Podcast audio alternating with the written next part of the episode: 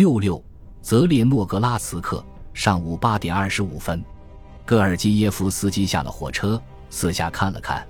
泽列诺格拉茨克镇在一九四八年前被称为特里约基，这里的居民眼下已经开始了新的一天。车站里人来人往，他在这里不太可能被人跟踪，但莫斯科的监视小组肯定已经提高了警觉。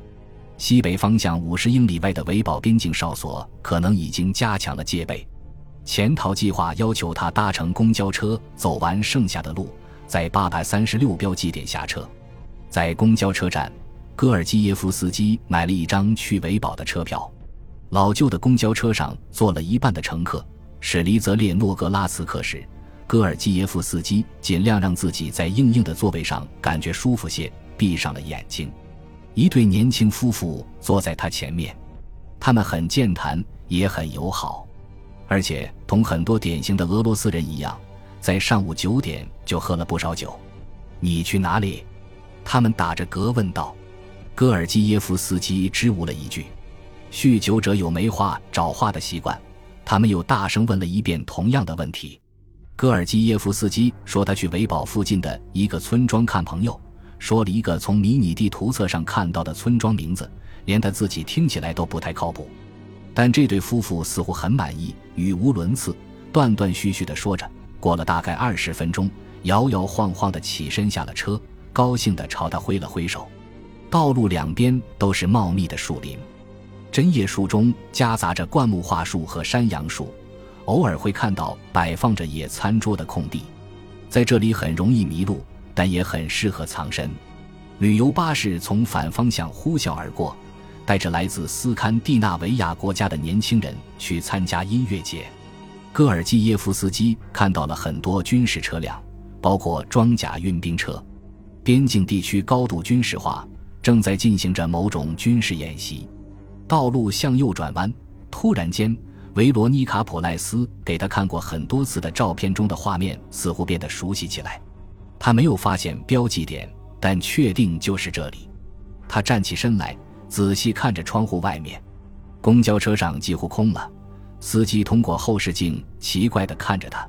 公交车到站停车了。戈尔基耶夫斯基犹豫了一下，车又开了。戈尔基耶夫斯基急忙跑过过道，一只手捂着嘴：“对不起，我有些不舒服，能让我下车吗？”司机很生气。再次停车，并打开了车门。车开走时，戈尔基耶夫斯基弯腰来到路边沟旁，装作呕吐。他把自己弄得太过于招摇了。现在至少有五六个人清楚地记得他。火车警卫在火车上发现他掉到地板上的男人，刚才喝醉的夫妇和公交车司机。司机肯定能想起一个不知道自己要去哪的生病的乘客。停车点入口在前方三百码处。有一块醒目的石头，入口处是一段一百码长的宽阔地形环路，路边的树木和茂密的灌木丛提供了很好的遮挡。环路最宽处的一条军用小道通往右边的树林深处。停车点肮脏的路面上满是灰尘，但周围的土地很湿软，还有几滩积水。天气开始暖和起来，土地散发出一种刺鼻的臭味。他听到了蚊子嗡嗡直飞。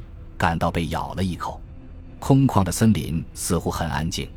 现在才十点三十分，军情六处接他的车还要四个钟头才能到。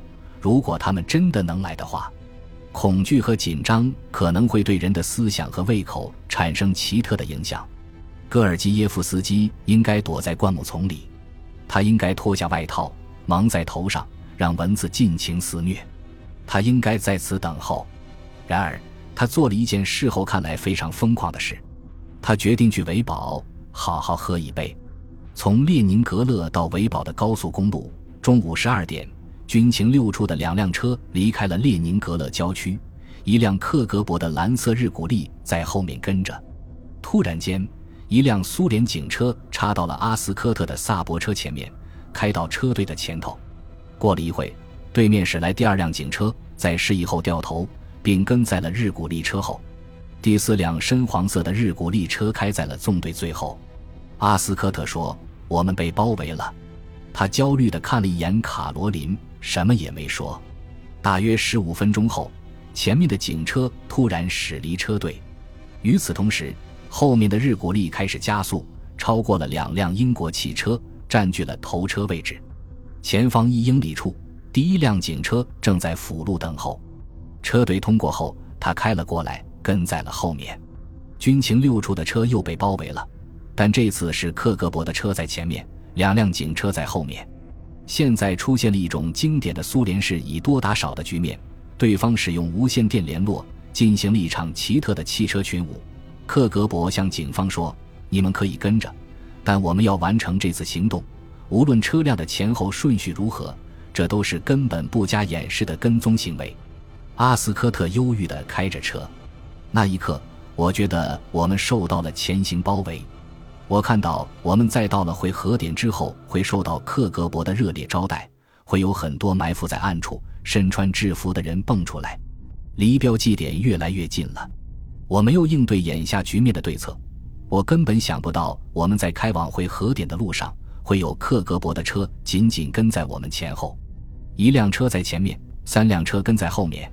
这种情况下，根本不可能拐到停车点。如果到了会合点，他们还跟着。阿斯科特想，那我们就不得不放弃了。皮姆利科和他的家人，如果他把他们带来了的话，届时将孤立无援。当然，这都建立在他成功离开了莫斯科的假设之上。维堡南边的一家餐馆，中午十二点十五分，路上第一辆开往维堡的车是一辆拉达。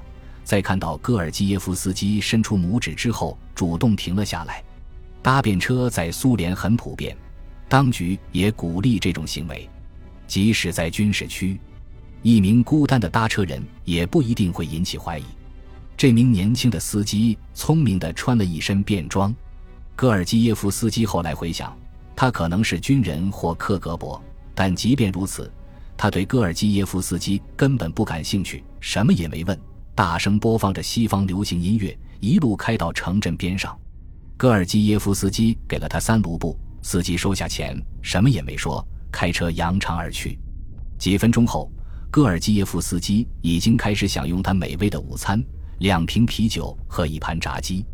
喝完第一瓶酒后，随着紧张感消失，戈尔基耶夫斯基开始感到昏昏欲睡。他觉得鸡腿是他吃过的最美味的食物之一。维堡郊外这家空荡的餐厅似乎格外平庸，如同一个玻璃和塑料制成的泡沫。他点餐时，女服务员匆匆瞥了他一眼。他开始感到一种严格来说并非安心，而是有些奇怪的平静，并突然觉得很累。维堡的主权在几个世纪以来几经易手，这里曾归属于瑞典、芬兰、沙俄，后并入苏联。此后虽一度回到芬兰手中，最终又归入苏联。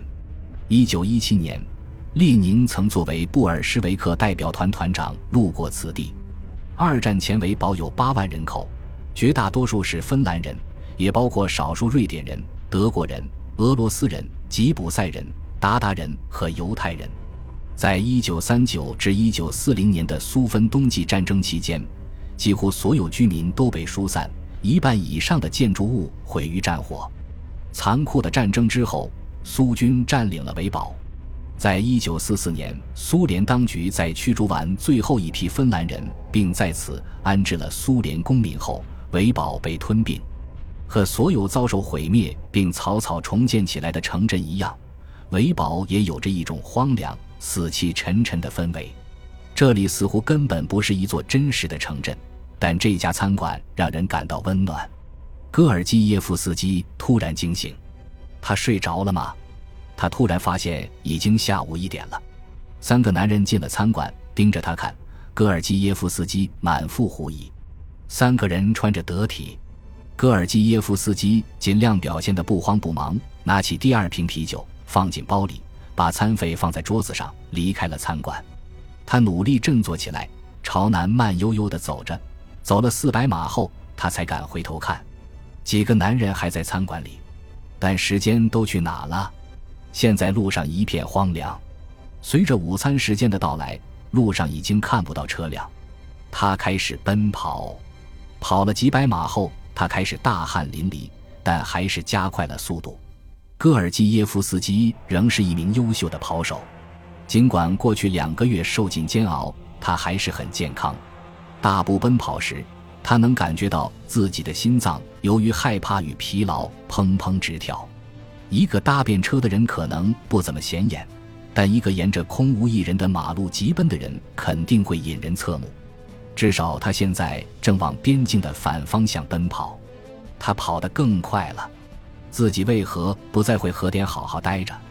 他可能在一小时二十分钟的时间里跑完十六英里，赶到停车点吗？似乎不太可能。但他还是拼命跑着。戈尔基耶夫斯基在为自己的生命奔跑。本集播放完毕，感谢您的收听，喜欢请订阅加关注，主页有更多精彩内容。